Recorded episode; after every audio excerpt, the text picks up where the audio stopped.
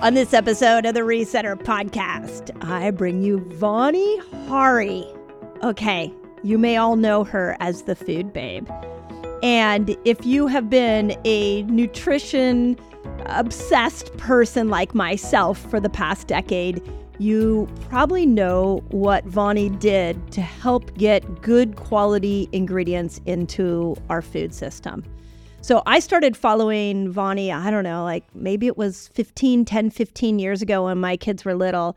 And she was literally going into the lobbies of some of the biggest food companies and sitting there and demanding that they tell her why they have put cancer causing toxic ingredients into their food. And as you will hear, she is incredibly tenacious and really overturned and, and got some major companies to change the quality of ingredients that they put in. It's it's quite an impressive story. And why I brought her to you now is I not only wanted to have a really detailed discussion about how do we navigate ingredients because that's so important for everybody's health path, but especially if you're trying to lose weight. But she's also taken some of these really toxic foods like I'll just call it out, like Doritos and Chick Fil A uh, chicken sandwiches, and she has reverse engineered them and made some really good at home recipes you can use to get better quality, better tasting versions of those toxic foods. So she has a new book coming out. It's called Food Babe Family. It is a cookbook slash the front part is all education, lots of lists on foods to avoid, foods to add in. It is really a true food manual mixed with a whole bunch of recipes, a hundred. And I, am just in love not only with her mission, not only with her heart, but I'm in love with what she's doing when it comes to teaching us how to eat good quality food at home. So I tell you all that to say that this is a very detailed conversation. We're going to talk not only about one major food ingredient you need to avoid in order to stay healthy, happy, and and prevent chronic disease. And she makes it very simple. There's one ingredient. So I want you to hear that. We talk about the four oils that you need to add in, the number one oil you need to avoid, and how to read an ingredient list and what chemicals do you need to know about. Then we talk about the art of cooking, the art of having great meals. We went all over the place in this interview. So, if you're a menopausal woman who is an empty nester, there's something here for you. If you're you're just starting a family, I promise you there's something here for you. If you have food addiction issues and you're trying to overcome some of these toxic ingredients, we talked about this please listen all the way through. There is so much to learn in this episode. I've never done an episode like this. You're going to enjoy it. Go grab her book. You can go to foodbabefamily.com. I'll leave the link down there. But most importantly, let's make smart choices around our health. And that is what Vani is going to teach you in this episode. Hey, Dr. Mindy here, and welcome to season four of the Resetter podcast. Please know that this podcast is all about empowering you to believe in yourself again. If you have a passion for learning, if you're looking to be in control of your health and take your power back, this is the podcast for you. Enjoy. Hey, resetters. As we step into the new year, I am so thrilled to invite you on an extremely transformative journey with me in my Reset Academy. So, check this out. If you're ready to kickstart your fasting and health journey, which I know so many of you have reached out to us and asked how you customize a fasting lifestyle for you, my Reset Academy is the absolute best place to be. So here's what you get in the academy. And I like to think of it in terms of a complete picture. So imagine being surrounded by people who understand your journey, who are passionate for fasting, who want to lift you up and will support you every step of the way. My academy is not just me, my team, but it is an incredible group of people that are all dedicated to building fasting lifestyles and supporting each other in it. This is why I created the Reset Academy.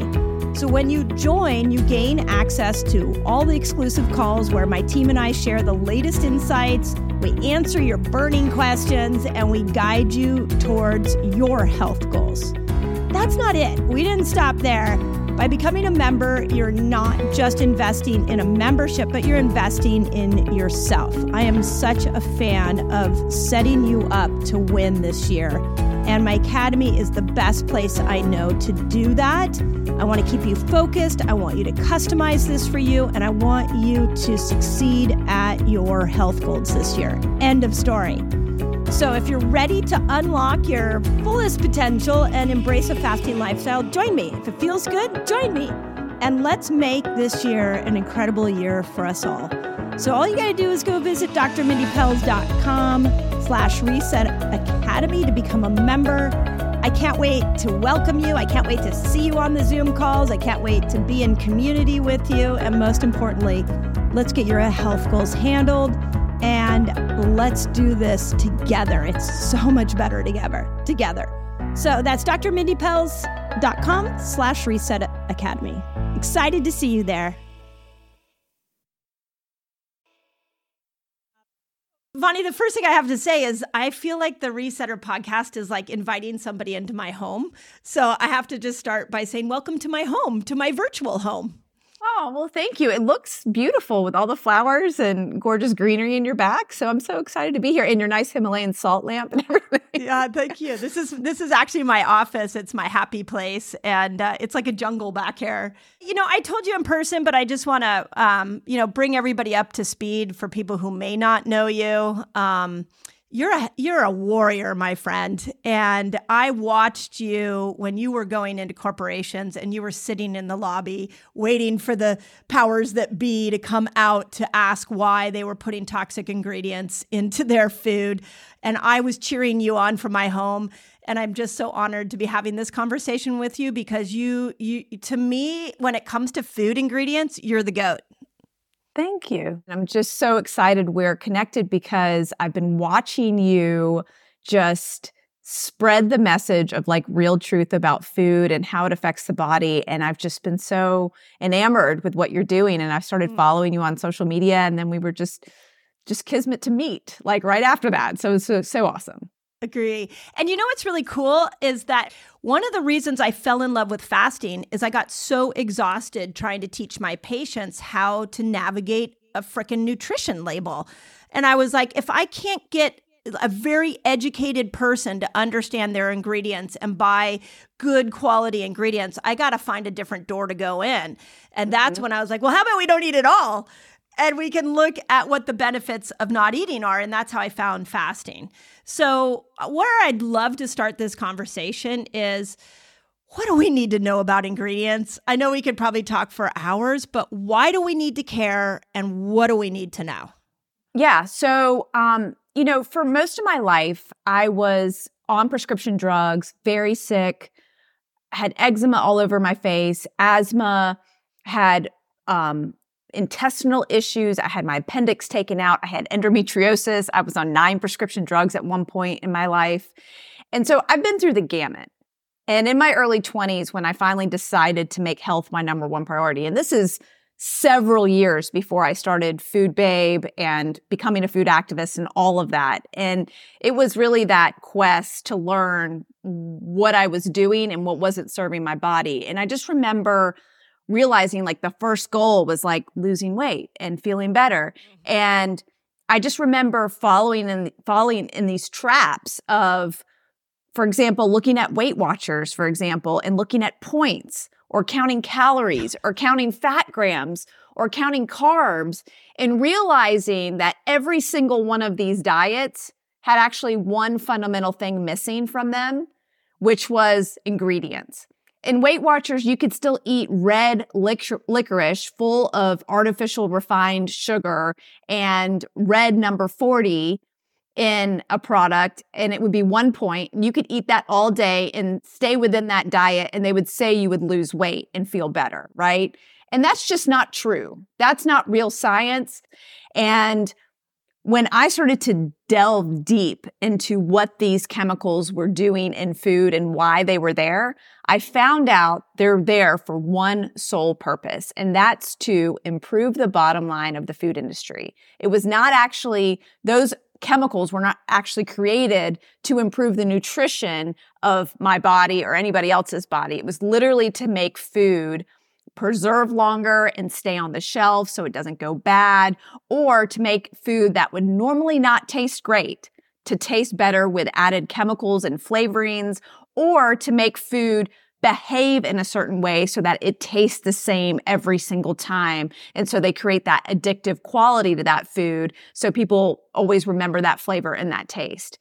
And so, and there's all kinds of chemicals in our food supply that create an emulsification or they add some kind of component to um, to mimic real food but they're food like substances and they're not real food anymore and they've been completely um, denatured in the terms of how nature intended uh, for us to eat them. And so I realized that the most important thing that you actually have to look at in order to lose weight and feel great and start to feel really good about your body was the ingredients. And when I started paying attention to the ingredients and elim- eliminating all of the calorie counting and the fat gram watching and worrying about my carb count and all of that stuff or points, everything started to change. I started to lose the weight. I started to keep it off without even worrying about food anymore. If, as long as I ate real food, I was the weight I was supposed to be. And I felt great about my body. My skin started to clear up. I went off every single prescription drug. And that's when I became the food babe because yeah. people around me were like, whoa, what are you doing? You look totally different. You are acting totally different. You're you're very concerned about these ingredients you're eating and we don't we don't understand why you avoid all the things we're eating and we want to know more from you. And that's when my family and friends begged me to start food babe and i started it just for them really and wanted to teach them what i was doing. I love that. Um, i don't know if you've ever heard me say this before but part of the way i see health is i always ask myself what is the body doing? Like, why is it doing that? Because the body doesn't do anything without a specific reason for it. So when we're gaining weight, you know, uh, yes, we could say, oh, you ate the wrong amount of calories day after day after day. But if you've ever studied anything with the set point and how if you change your calorie output and your input, that that theory completely goes away. The thing that makes the most logical sense to me as to why the body gains weight is that it has to put these toxic ingredients somewhere. And it's so smart. It knows not to put it around your heart and lungs, around your liver, around your your organs. That's going to be the last place it wants to put it because for survival reasons that makes no sense. So it puts it around fat. And then what do we do? We look in the mirror and we're like, oh, I hate that fat. But actually, your body did the most brilliant thing it could do to save your life. And it did it by putting it around your belly and not around your heart and lungs. Yeah. So if we, right? If we take yeah. that theory, we take that core, then the most important weight loss tool is your ingredients.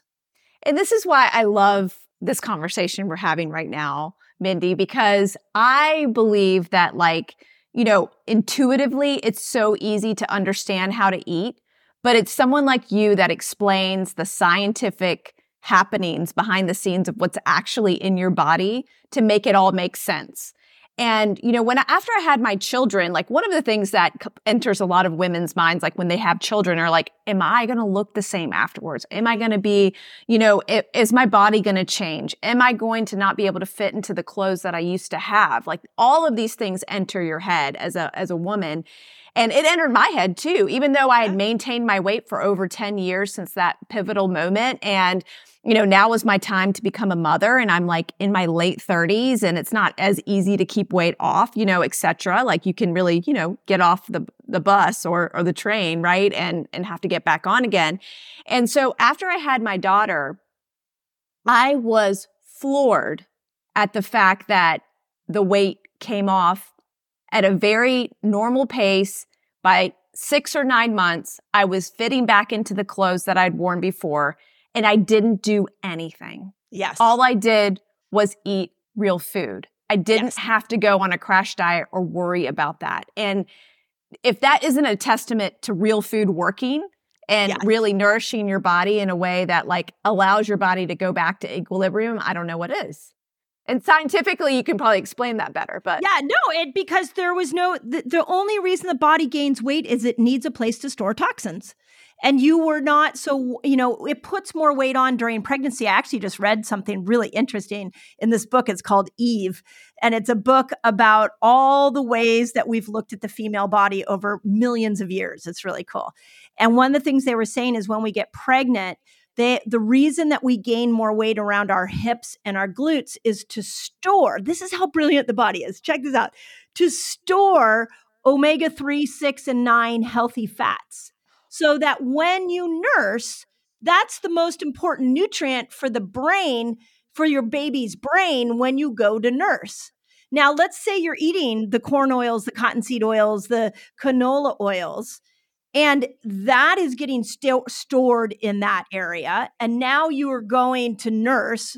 Not only are those inflammatory oils potentially going into your baby, but they're going to be harder to break down because those are synthetic man made oils. So the fact that you're so clued into ingredients, that makes complete sense to me that you would drop weight so fast. That is just amazing to hear. And like intuitively, when you look at a lot of these different chemicals that I talk about all the time, I mean, I'm thinking of really very interesting ones like dimethyl polysiloxane. This is an anti foaming agent that they add to the majority of oils in America that they fry foods in. And this is a chemical that can be preserved with formaldehyde, which is a carcinogen, according to the FDA. The own, their own FDA documents on this chemical of why it's approved for use. And it says it can be formal, you know, have formaldehyde in it. I mean, this is insane that it's doing anything in our food system.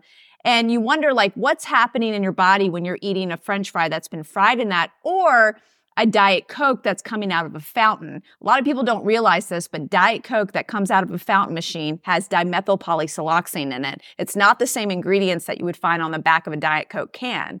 And so these are the type of chemicals that I believe don't belong in the food supply.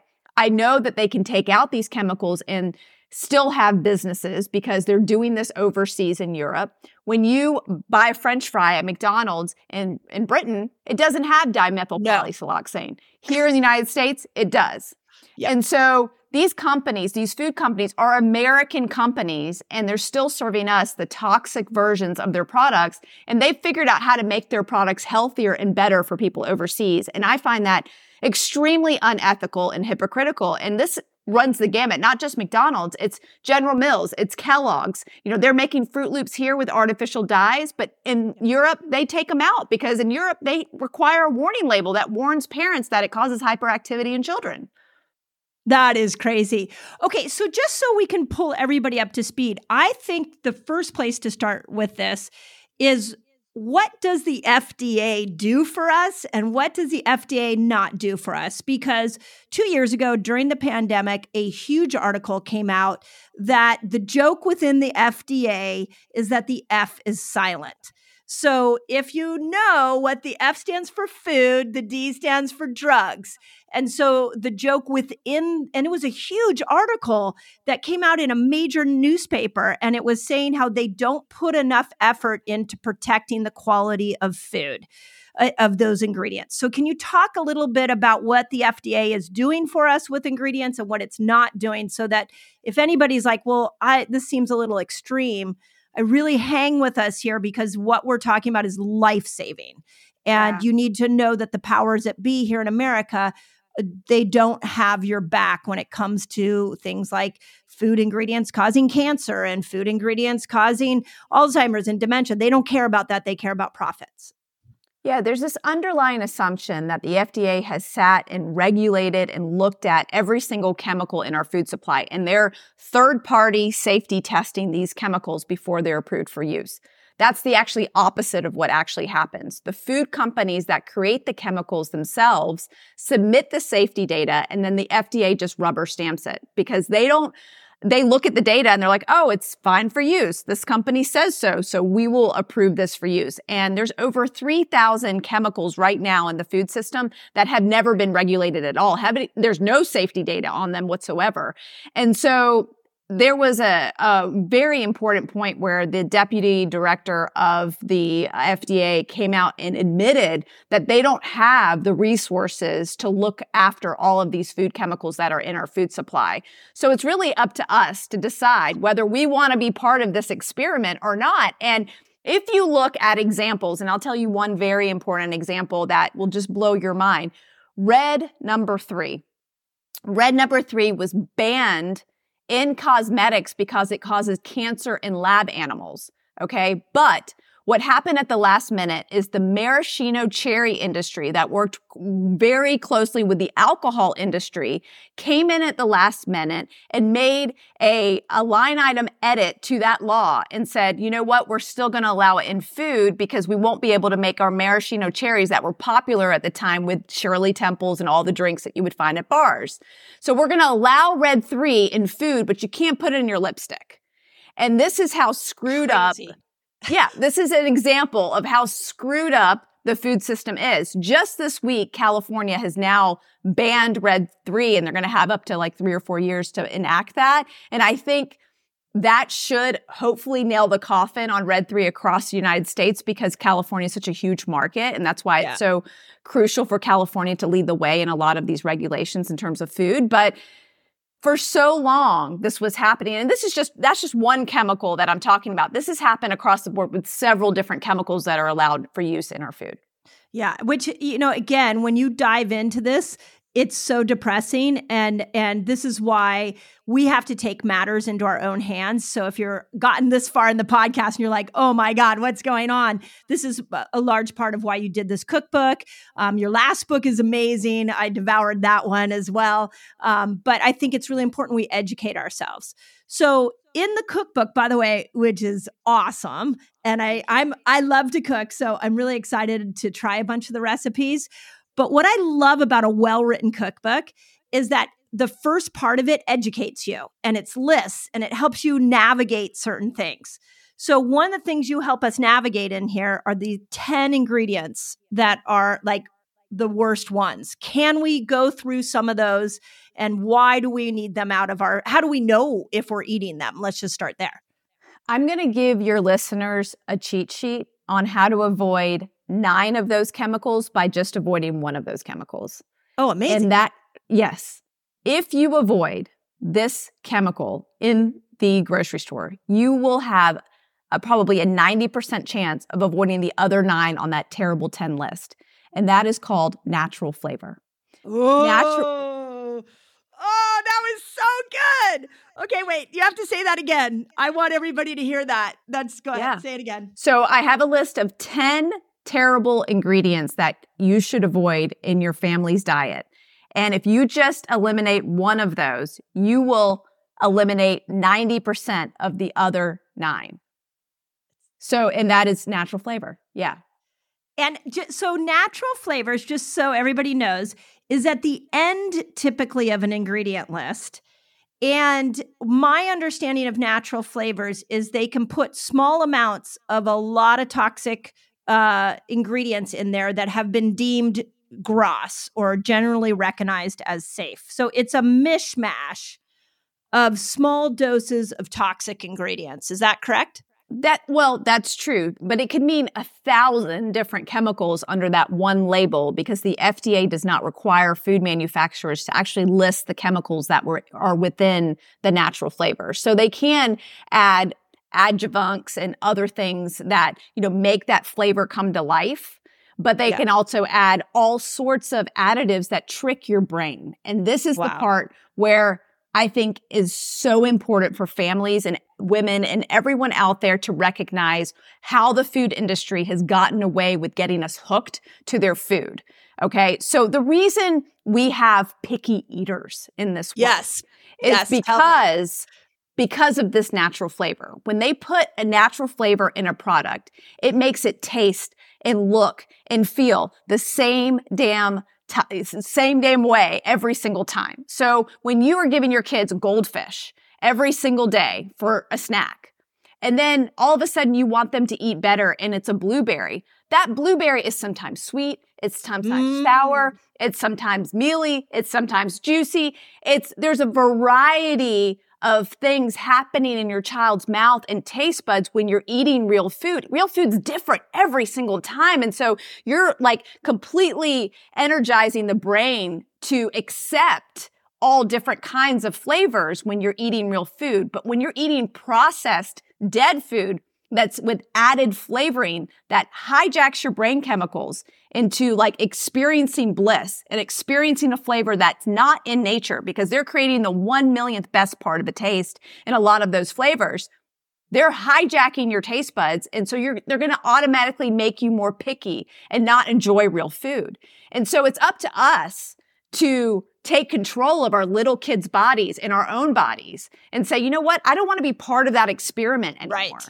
And yeah. what's so sinister about this situation is they're using the same science that was involved in getting tobacco hooked to people in terms of nicotine and all of that, and using that same brain excitotoxins that are happening in the brain in our food today. And that's why we're experiencing the problems we have. Yeah, I mean that I think that is such a brilliant explanation because I can tell you and I know you've probably interacted with these people. A lot of the people we work with have serious food addictions and they want to make changes but they can't make changes. So if we take the theory that you just said, where somebody's been on a highly processed diet where it's been very consistently divvying up a flavor profile to you, stimulating very consistent neurochemicals in your brain. And now we want to get them to eat better so that they can start to have a stronger health benefit with their food. What does that transition look like? How do we get them from the process addicted brain and taste buds over to nature's food? I mean, I'd say at the very least, you have to start adding raw food into your diet that's been okay. unadulterated, that's from nature. To have something raw at every single meal. If you're going to be eating Cheetos, fine, eat an apple with it too right eat the yeah. apple first uh, right ooh. you know and and so like that's one of the things i talked about in my first book way back when i wrote, wrote it uh, in 2013 i believe that like you have to eat as much unadulterated food as possible in order for your body to get the nutrition. Yes. And when you are eating these processed products, your brain is constantly being energized by those flavors. And it's, it's, you, you have to make a commitment and say, mm-hmm. am I, am I going to allow my brain to keep doing this? Or maybe I'll opt out and, and not do that. And thankfully, there's amazing snacks and products out there and companies that are making food the right way and processed yeah. foods uh, uh, the right way. And you can eat some of those fun for you, fo- you know, fun to eat foods still without with with also avoiding natural flavor and all of these chemicals that they're putting in the food to make it taste good. You know, a lot of people think it's the sugar. And I ask people, I say, is it really the sugar? If I put sugar in water and I gave you a cup of that, would you be addicted to that? Would you be drinking that all the time? No. That wouldn't taste good. It's the flavoring that in, it, that triggers the brain to create that addictive quality of food that makes you overeat. So uh, that's so brilliant the way you say that because I think a lot of people beat themselves up because they're sugar addicted. And one of the ways I like to look at the chemical addiction that we have to food is it also comes in the microbiome. And so, uh, so many of those toxic ingredients start to destroy the microbiome and change the whole inner workings of your gut. And now those bacteria are also telling you, hey, go crave this food because they're trying to stay alive. So, what I just heard in what you said, and what I really want to point out to people is that if we start to slowly get out of the processed foods and go into nature's foods, it may be a little boring for a hot moment like we might not be as excited about food. Do we have any but, understanding of how but you don't have be? to I mean, like you don't have it doesn't have to be boring. And that's this is the part ah. where it's just like people think that like, you know, they're like follow me on social media or they see like all the things I talk about in front like I won't eat McDonald's or Domino's or Pizza Hut or Burger King or any of those places. And so like my life's not fun. I'm still eating everything. I'm eating yes. ice cream and pizza and like everything. I'm just using good ingredients. I'm still enjoying life. I'm eating croissants, you know, like yeah. all of these things, but it's not destroying my body because I'm eating real ingredients. And so one of the reasons I wanted to write Food Babe Family is because I wanted to give people uh, a slew of recipes that are fun to make, that are easy, that everybody will enjoy when you sit down to eat. You won't have to do short order cooking and make something different for every single person in your household. You'll be able to like all sit down and enjoy something. And it's one of the reasons why I remade some of the things that have some of the biggest excitotoxins out there, like Chick fil A chicken nuggets that yes. normally have MSG added to them if you buy them at Chick fil A. But I wanted to make a version that didn't have MSG, but tasted just as good.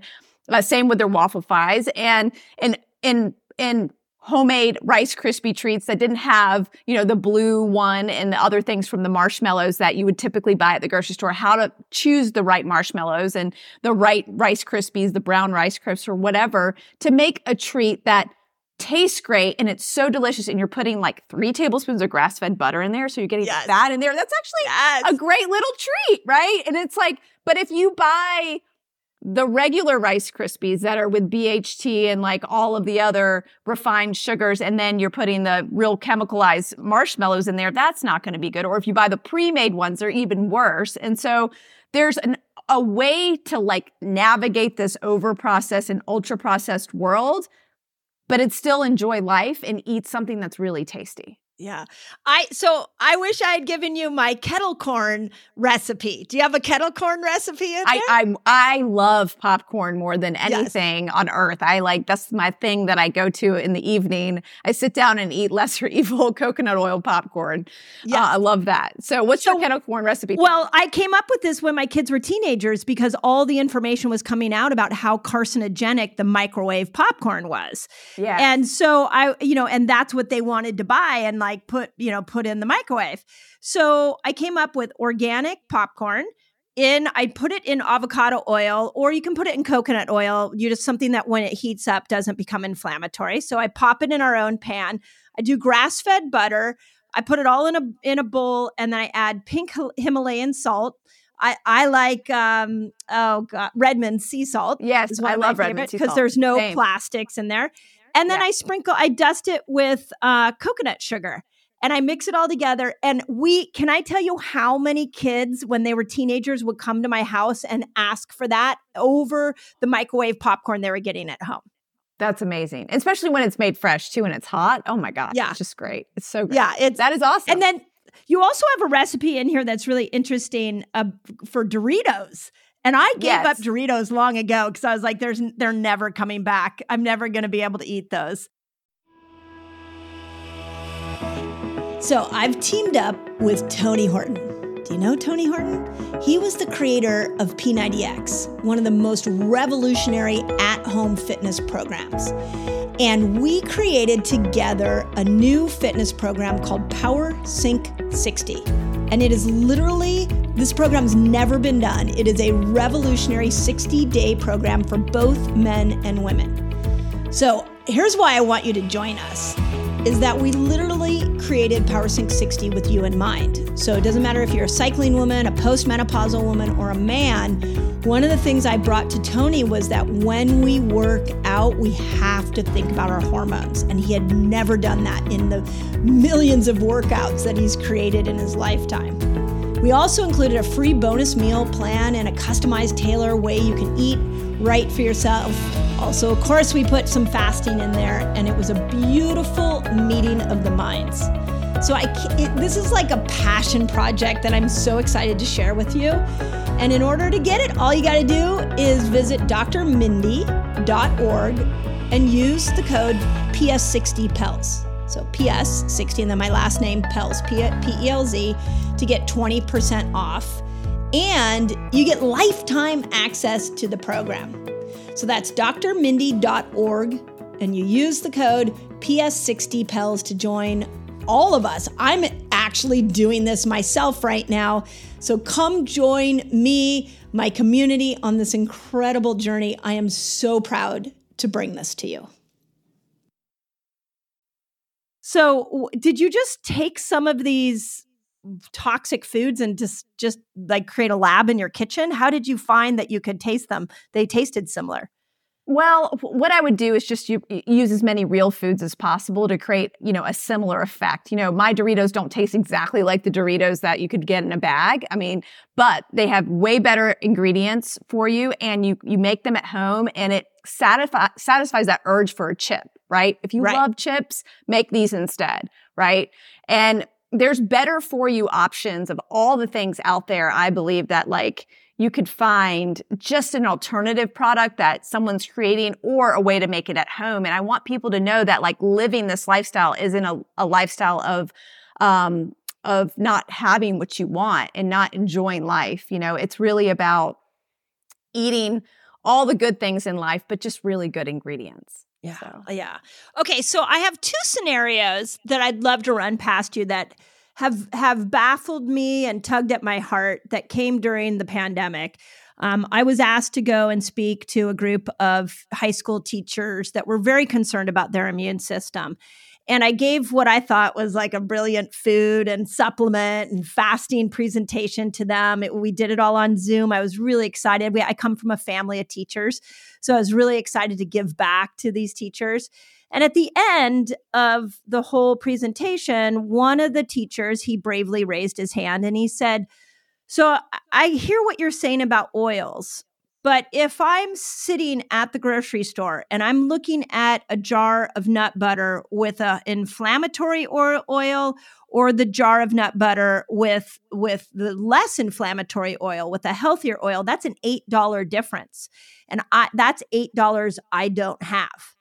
And then another woman says to me, "Well, I get up at 4:30 in the morning and I go off to school, I get my classroom ready, I leave, you know, I do I work all the way through lunch and at 30 4 o'clock in the afternoon i start to go home i'm so exhausted mcdonald's is the easiest place for me to go through uh, and grab some food how do we help those people they don't yeah. have time and they have limited economic resources. How do we yeah. help them? Yeah, and uh, that's one of the things that I've found is real food isn't expensive if you plan. And mm-hmm. so one of the things that I talk about in the book that's so important is meal planning. You have to plan in advance of what you're mm-hmm. going to eat so you don't waste food number 1, but number 2, you prep your kitchen ahead of time every weekend whenever you have time with good ingredients so that they're available in there. And if you meal prep for those times where you're getting home late from school or you're getting home late from your classroom or wherever, you can have something available in the freezer that you can warm up, or maybe you throw in the crock pot before you leave for work, right? Yeah. Or the night before that's cooking all day so that it's ready to go. And so a lot of those strategies are in Food Babe family because I I personally don't like spending all day in the kitchen. Like I don't I'm not Julia Child. I don't want to spend all day making something and watching it prove and like all the things, right? Like I want to get in and get out and have real food and real good food and I want to be able to feed my kids so I can go do the other amazing things that I want to do in terms of like, you know, change the food world or run my other company. change the world. Like, right? Like I want to, I want to have time to do all this other things. stuff. Just little things, right? just, just take down the whole food system. You know, little things like that. I'm excited. You know, just you know, but um but yeah so i i don't like spending a lot of time and so like i i want to share you know it's so funny like the other day i got off a podcast you know my book's coming out i'm on a lot of podcasts i'm doing a lot of interviews and i'm in my office like all day and i'm rushing out of the office and i have like 20 minutes to get food on the table but i'm like well maybe i have like 10 extra minutes if the kids are playing outside a little bit longer they won't notice that they're hungry. Because i mean i swear like five o'clock hits and they're so hungry. And I put together this amazing dinner in less than about right at 30 minutes. I mean, it took me less than like 10 minutes in the kitchen. You know, it was a piece of fish that I marinated real quick while cauliflower was baking at 375 in the oven for 30 minutes. And I had just happened to put a sweet potato or two in while I was doing the podcast earlier in the day at 400 for an hour. And so like that was already done. And it was just like we had sweet potatoes, we had cauliflower, and we had this beautiful piece of halibut and it was like, that was a perfect meal. It doesn't need to be like expansive. It doesn't need to be um, uh, like 18 menu items uh, for dinner. It can be three, you know, a good vegetable, a good protein, and a nice carb, right? Like it could be really simple like that. And yeah. that's how we eat every single night. It's really simply, it's, uh, it's as true to real, real, real food as possible. And then we have fruit for dessert, you know? And right, and which is even easier because yeah. you just pull out a bowl of cherries and some like Greek yogurt or something like that. Yeah, so totally. What what I heard and what you did compared to the questions I got from these teachers and it's not it's not a criticism it's more I, I I'm I'm right there with you in this deep desire to solve the food problem that we have and I love how you went after the corporations. You can keep going after the corporations if you want. I've kind of decided we need to educate the people. And we need to make sure that the people understand that. And one of the biggest challenges we have is people don't realize if you do not prioritize food quality, you will have to prioritize sickness at some point. And we're not making that connection. So in the the example you just gave, what I heard was you probably already had good ingredients in the house. Yes. And so, how yeah. often do you shop? You went probably at some point in that week and you got those ingredients, and that was what was there. So, talk a That's little right. bit about the shopping yeah. experience. Yeah. So, one of the things that I think is absolutely crucial is like stocking your pantry with the right stuff. And so, in the first half of Food Babe Family, my new cookbook is all guidebook on how to stock your pantry with the right stuff and like yeah. what are the right brands, what are the good ingredients, what are the companies not using seed oil oils or natural flavor you know what what are the the the brands that are doing the right thing so that I know what to stock my pantry with? And so every single Sunday morning usually I go grocery shopping or on the weekends. I that's just when I go grocery shopping. I going during the week is just not an option for me. I'm too busy. Yeah.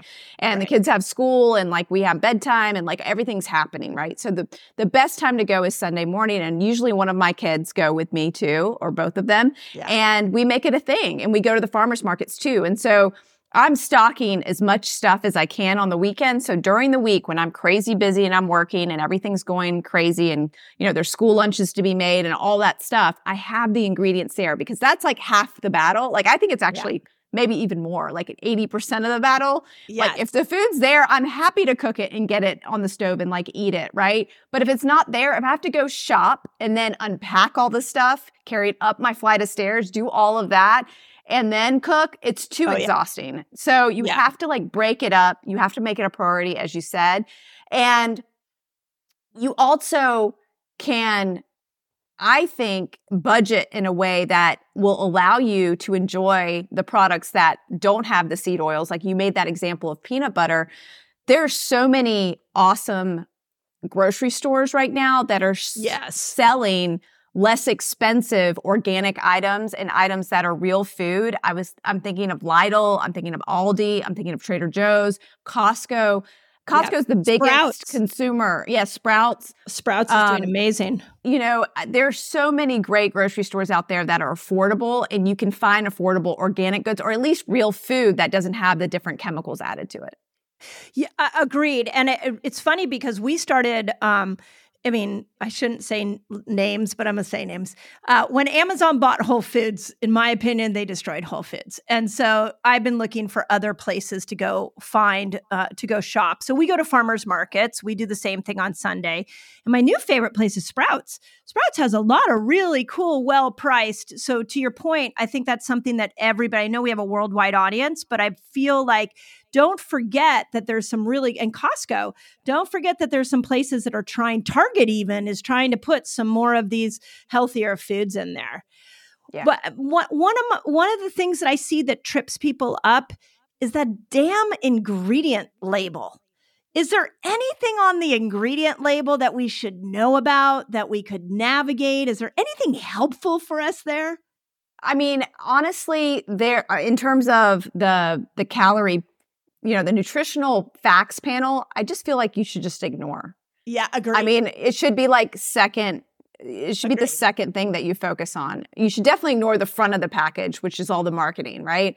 And then you should just go read the ingredients. And if the first ingredient is sugar and the second ingredient is rich flour, those are two items that you should avoid. You know, those are yeah. two ingredients that are on the terrible 10, right?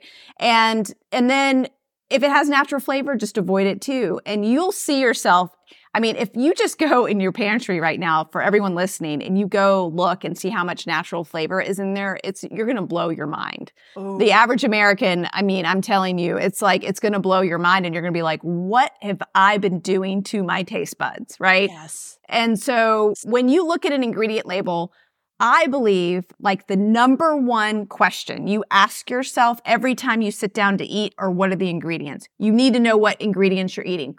If you yes. don't know, you need to go find out. And if they won't tell you, if you're at a restaurant or somewhere else and they won't tell you, then that's a red flag. So if you are sitting down and you're trying to figure out what you're eating and you're eating a sandwich and you see the words monodiglycerides on the package of bread that you're eating, you need to know why you're eating that. Like, what is that substance? Okay. Yes. Well, if you Google it, you'll find out it's an emulsifier and preservative that they put in bread. They started putting it in bread once trans fats was banned. It has minute amounts of trans fats actually still in it. And so it's something that you don't want to be putting in your body. So next yes. time you sit down and have a sandwich, you'll think, oh, well, I need to buy a bread without monodiglycerides because this is an ingredient I don't know why it's in there. It's just to serve the food industry and not my body. It's not a nutritional ingredient. And it's something that I shouldn't be eating. And so once you start to ask yourself, what are the ingredients I'm eating? Then you can say the next question, which is, are these ingredients nutritious? And you don't need to be a rocket scientist, nutritionist, or doctor to understand if the ingredients are nutritious or not. You can use your common sense. Yes. And then you find out where are those ingredients coming from? Are they made in a factory, factory laboratory, in a chemical factory, right? Are they things made from a factory farm? right? In terms of meat. And so you start to ask yourself these questions. And if you just ask yourself those three questions every single time you sit down to eat, you will start to make better choices because you'll stun yourself at the crap that you're eating. Uh, yeah. And you know, a really good hack for those people that have kids, have them go Google it. I did that one time. My my nephew asked me about some frozen waffles he had bought at Trader Joe's, and he was like, or I think my parents actually bought them, and they he was like, "Are these healthy?" And I said, "Read the ingredient labels to me," and he couldn't he couldn't pronounce them. He was like 13 at the time, and they said, "Go Google it and look, tell me what those those were." So off he went. Like 45 minutes later, he came back and he's like, "Some of these cause cancer. How can they put that in our food?" And like after that, it was like I didn't have to teach him anything. He taught himself. So I think it's that, really important. That is such an important lesson, Mindy. And I just I just want to stop you there because yeah. like, oh my gosh, that right there is what we need to be doing as parents. Like, yes. I believe we have the greatest responsibility more than any other generation to teach our kids the truth about what's happened to our food. And that starts with learning ingredients. And if we teach them that, they automatically will become healthier eaters and be aware and they'll teach their friends. And it'll be such an amazing thing to see. And they can start a whole new revolution of better for you companies because they'll they'll start to reject the legacy companies of the past and start to vote with their dollars. And it'll be just this amazing thing that I see happening. And I see it with my own daughter with her standing out um, in school and and talking about how she doesn't eat artificial food dyes and and she's six and a half, you know, and it's like she's educating those around her. And I've taught her in such a way that we don't shame anybody for their food choices, right. but we teach them the truth about what's actually in our food so that they learn about these ingredients. You know, my parents didn't have this information. And it's probably why your parents think Trader Joe's is great because my, my mom thinks that Trader, like everything's organic at Trader Joe's. It's hilarious. Yeah. She goes, Oh, it's organic. I got it from Trader Joe's. I'm like, Well, mom, no. exactly, right? No. Like, you know, Trader Joe's not, gives the illusion. Yeah, yeah. The illusion it's, it's healthy. It's not, it's not yeah. that easy, right? You got to be a little bit more investigative there, mom. But you know, they didn't have this information at their fingertips like we do about what's been done to the industrial food supply. And we have this information available. There's resources. I mean, I've written four books now uh, on this topic that you can take and become an expert at this. And then you can just you know, share that knowledge with your children and your family, and then they're going to have a healthier life. You're going to save their life, I believe. Yeah. And one of the things I used to tell my kids if people who have, once they get to those teenage years, even the middle school years, you know, they start pushing back on you a little bit. And I used to get questions. One day my daughter said to me, Why do we always eat organic? Like when I go over to my friend's house, they don't always eat organic. And and I my response was a loving response of like, you know, I've just done a lot of research and I know what's going to help build you a healthy body and what's going to actually be toxic for your body. And not every family's done that, perhaps. So maybe you could just share it with them when you learn something, share it with them. But I, I didn't make her feel bad. I made her feel empowered. Like yes. we, I've just taken an extra step and I really am conscious about what we're eating as a family. So I, I found that to be really helpful. The second thing that is a great trick that uh, works so well for even adults is I made a rule that no toxic ingredient came into our house. So if they went to a birthday party, if they went out with friends as they became teenagers and they wanted to do eat crappy food, do it. Just our house was a food sanctuary and we would not bring bad food in there. And that worked it. really well too. I love it. I love it. And you, and that's one of the things that parents forget that they're in control. And right. so if you're going to bring in Doritos and Cheetos and eat them in front of your kids, your kids are going to also want that. But if you make your food, your pantry a sanctuary, like you said, that food's not going to be available in there and they're not going to have it and it's going to be better for you too. So you might as well make right. those choices for your family and have some rules around what we bring into our household. I love that because that's exactly how my pantry is. It's very i would say it's very hard to find natural flavor in my pantry. It's probably in like the YumEarth like natural organic gummy bear versions that i have like hidden in the back for my kids like you know that they get at birthday parties or wherever but like but that's it. And so if you make that um, decision when you're buying food, you're not going to have those struggles in terms of like, you know, yeah. saying no to your child when they want to eat this or that. It's going to be like, okay, enjoy enjoy yeah. what's in the pantry. Or know? no to yourself. I mean, this you can take that same yeah. theory for those that are listening and they're like maybe they don't have kids, but they're like I ha- I keep tripping up with my food choices. So could you just make it a rule that you would only bring the healthy food in. And if that's a hard, you know, you can get Vani's book and and really look at like the I love that you have all these cheat sheets. So thank you for that. That makes it so much easier for all of us. So you know what to not bring in. I love that we can say natural flavors definitely a no because everybody listening to this podcast can now go and look in their pantry and get rid of everything with the natural flavors.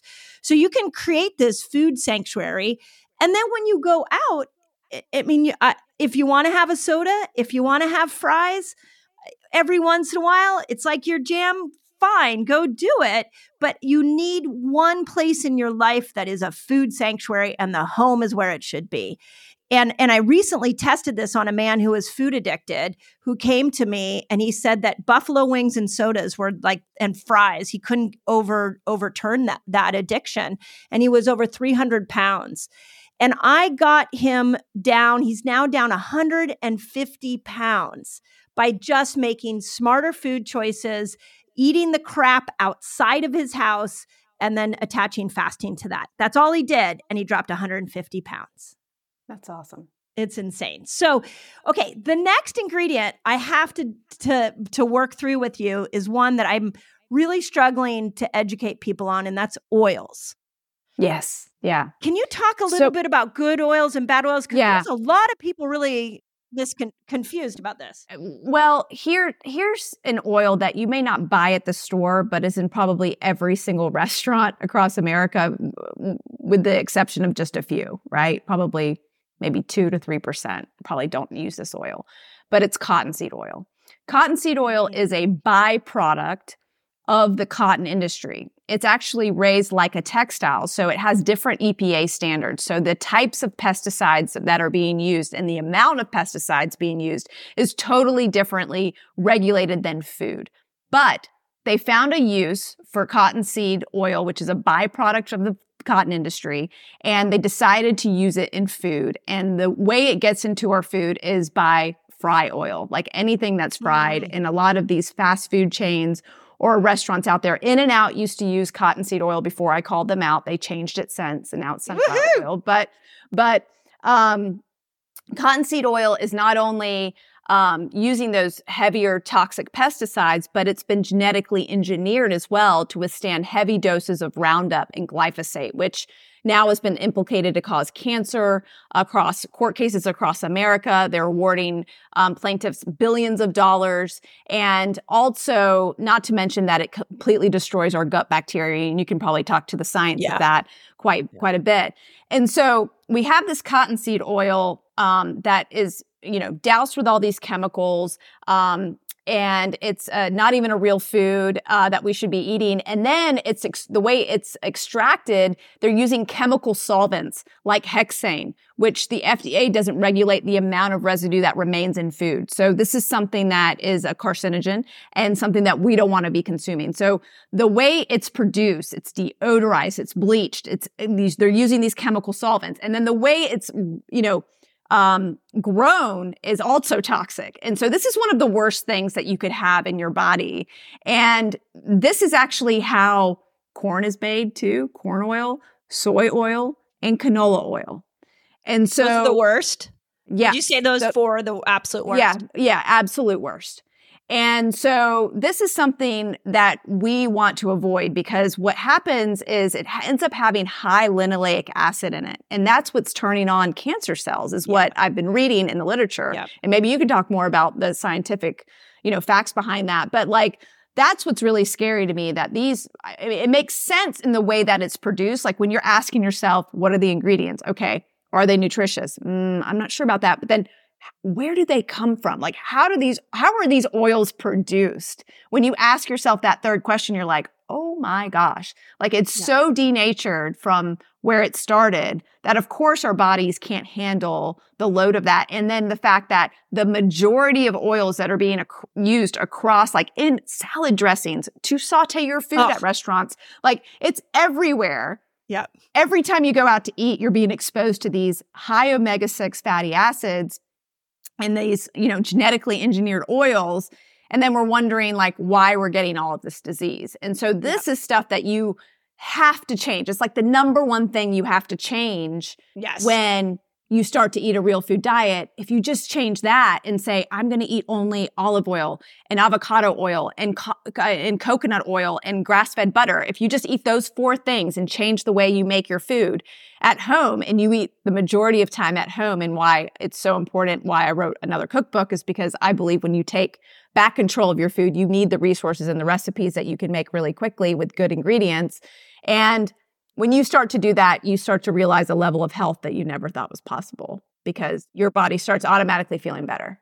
And I have a theory that you don't need motivation to get healthy, you need momentum. And so when you start to eat the right quality ingredients, you get that momentum. You get a new experience with your body. You kind of go, "Oh, my joints move a little bit better. I think a little bit better. I'm sleeping a little bit." And it's so subtle, but you got to you got to really check in with yourself. Yeah. And to me, it, what you said is so spot on. I want to make sure that everybody heard that because the number one food macro, in my opinion, that needs to repay. We need the most attention outside. The, I love your natural flavors one. I think that's brilliant, um, and I look at that from like a neurotoxic lens and like how in the food addiction lens, but from a this is killing you lens it's the oils. Yeah. The oils are killing you.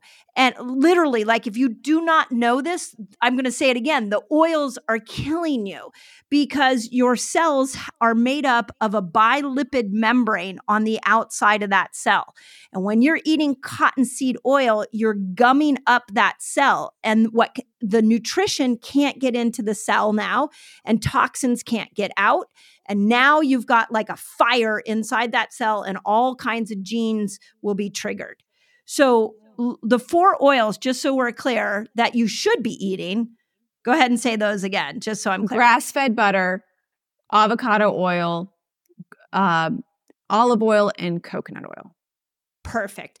And yeah. what do you think of the difference between well, well, let's just say this. What do you say to people who are like, well, my doctor told me to stop eating coconut oil because it's raising my cholesterol. well, I'll tell you who, you know, why your doctor's so confused is because the canola industry, actually, you know, Unilever paid scientists and doctors at the American Heart Association to um, sponsor a study to try to, you know, um, to basically demonize coconut oil. And and this the study was flawed. And then the the of course the conflict of interest in, involved in that. I remember when that first came out like a few years ago. I mean, it's it's I feel like some version of that study has come out every four or five, six years over the last 30 years or so.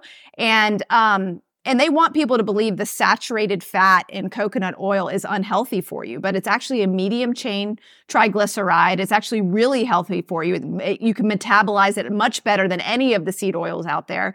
And, um, and then it does kind of help your metabolism too. And maybe you can talk about why that is. But, um, it's so funny when, when those articles started hitting the web where they're like, coconut oil's not healthy and it's never been healthy for you. My mom, who doesn't love the taste of coconut oil, is like texting me, like, I told you so, like sending me these articles. I was like, Mom, do you know who sponsored this, you know, study and who she is behind all of this? Like, are you kidding? Do you, do I need to take you to school right now? And so yeah. it's like, you know, um, and this is what is beautiful about the fact that uh, podcasts like yours, Mindy, is demystifying the playbook behind what the food industry does to confuse us about what's actually healthy.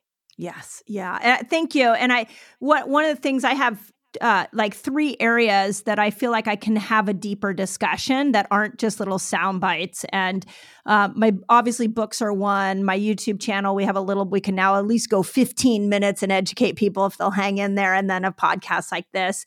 And I and I've really thought deeply about this recently, and I hope everybody hears this. Is that it is now time for us to be critical thinkers we really have to dive into asking like i love the way you're like ask yourself this ask yourself this. But if you just take what if you assume what's in the supermarket is absolutely uh, vetted and in your best best health interest i really want to ask you to think differently. Um, it's time for us to educate ourselves. And in a world where we're scanning through instagram and saying i like you i don't like you and we're like cutting off the conversation we're losing the depth of of nuance that needs to be had like in a conversation like this don't you think? I mean i yeah, really want to empower absolutely. people to educate themselves educate yeah. yourselves. Yeah so absolutely. Okay i have two last questions for you but the first one is literally a family a family conversation. So our we love mineral water and our favorite mineral water for many years was Topo Chico. Oh, until I know. Me too. Until, me too. Me too. One of your posts. and Me I literally too. came home and I, to my kid, my family, I'm like, you guys got to see what the food babe just said. Did they fix Topo Chico? Is it still? I th- I think they're trying to. I need to. I want someone to independently test it and, and tell me it's okay but it tastes so good. It has that bite for like yes. that crispness of a mineral water, like that sparkly mineral water. Oh, it's so good.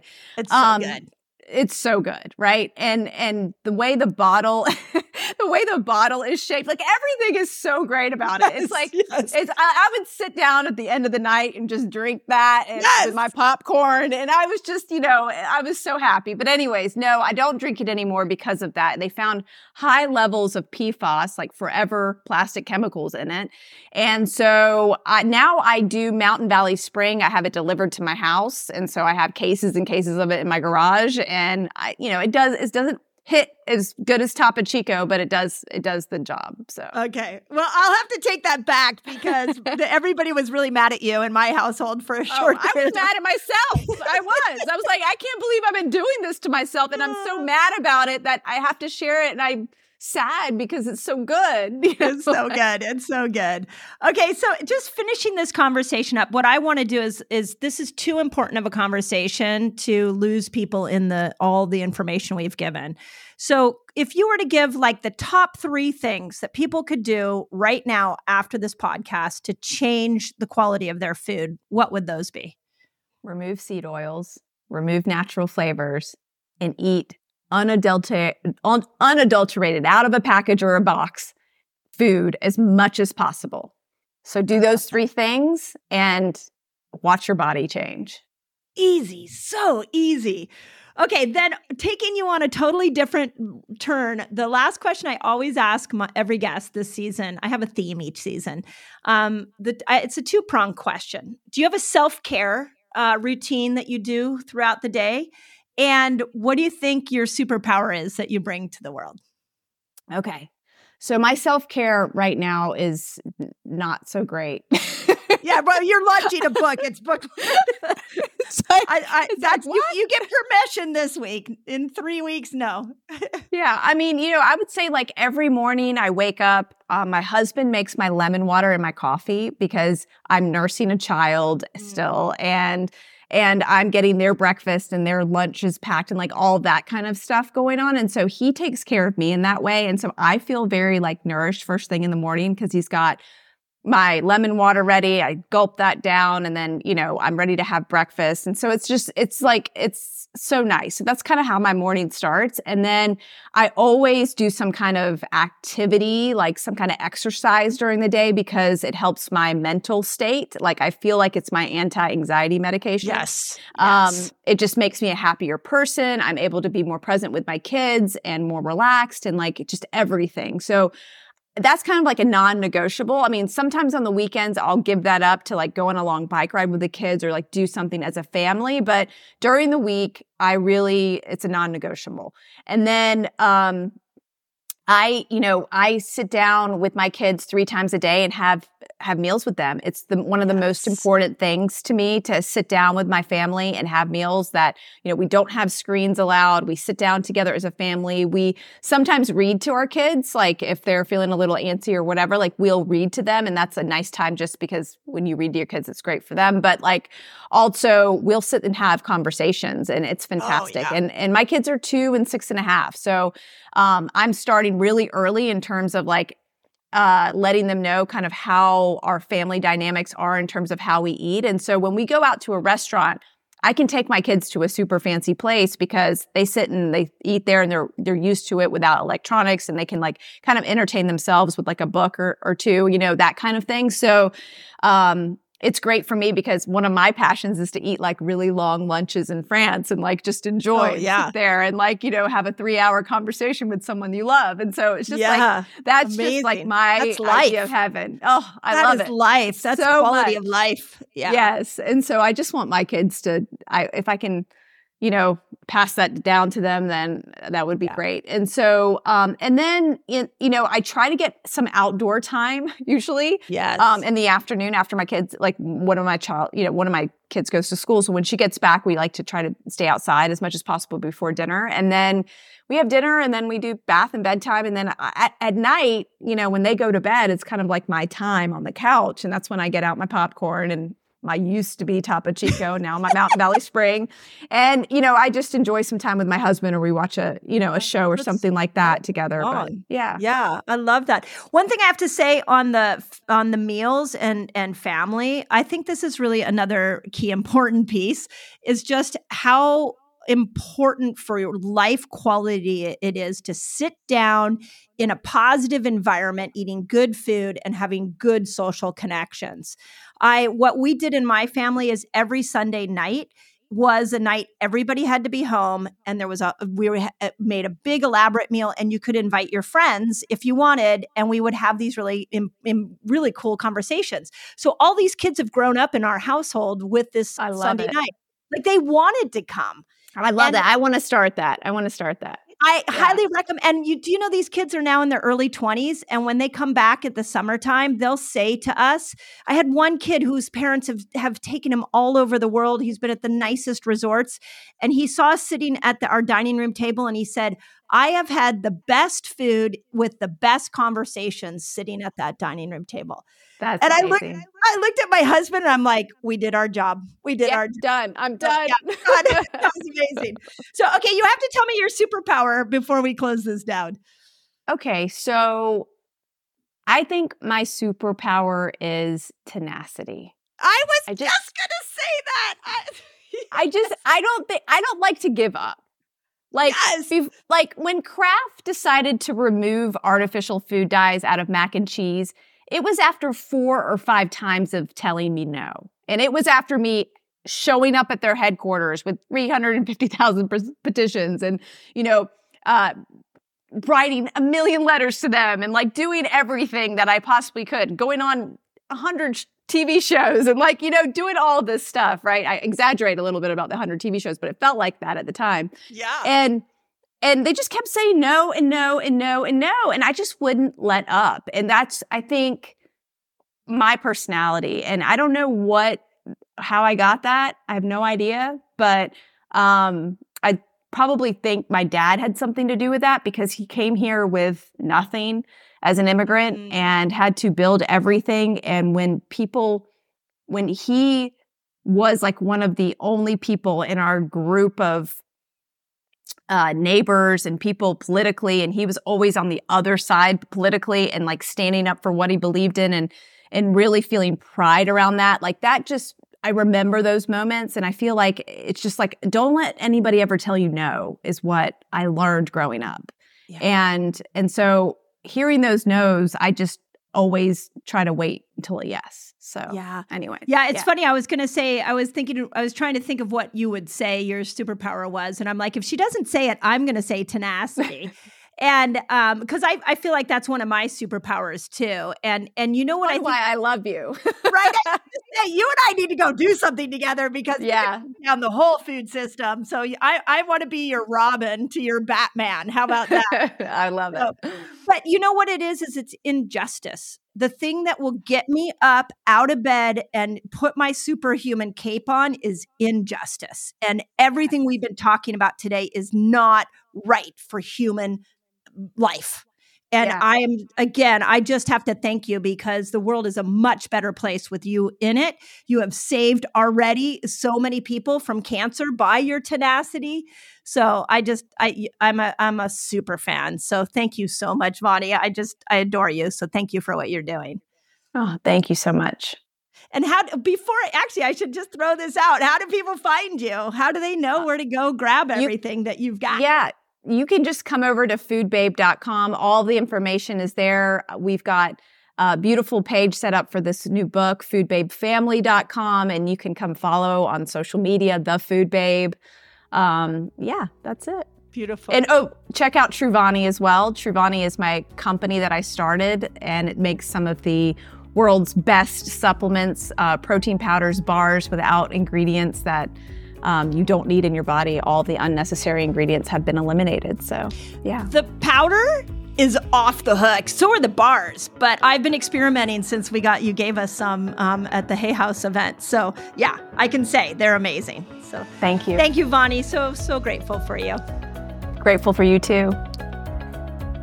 Thank you so much for joining me in today's episode. I love bringing thoughtful discussions about all things health to you. If you enjoyed it, we'd love to know about it. So please leave us a review, share it with your friends, and let me know what your biggest takeaway is.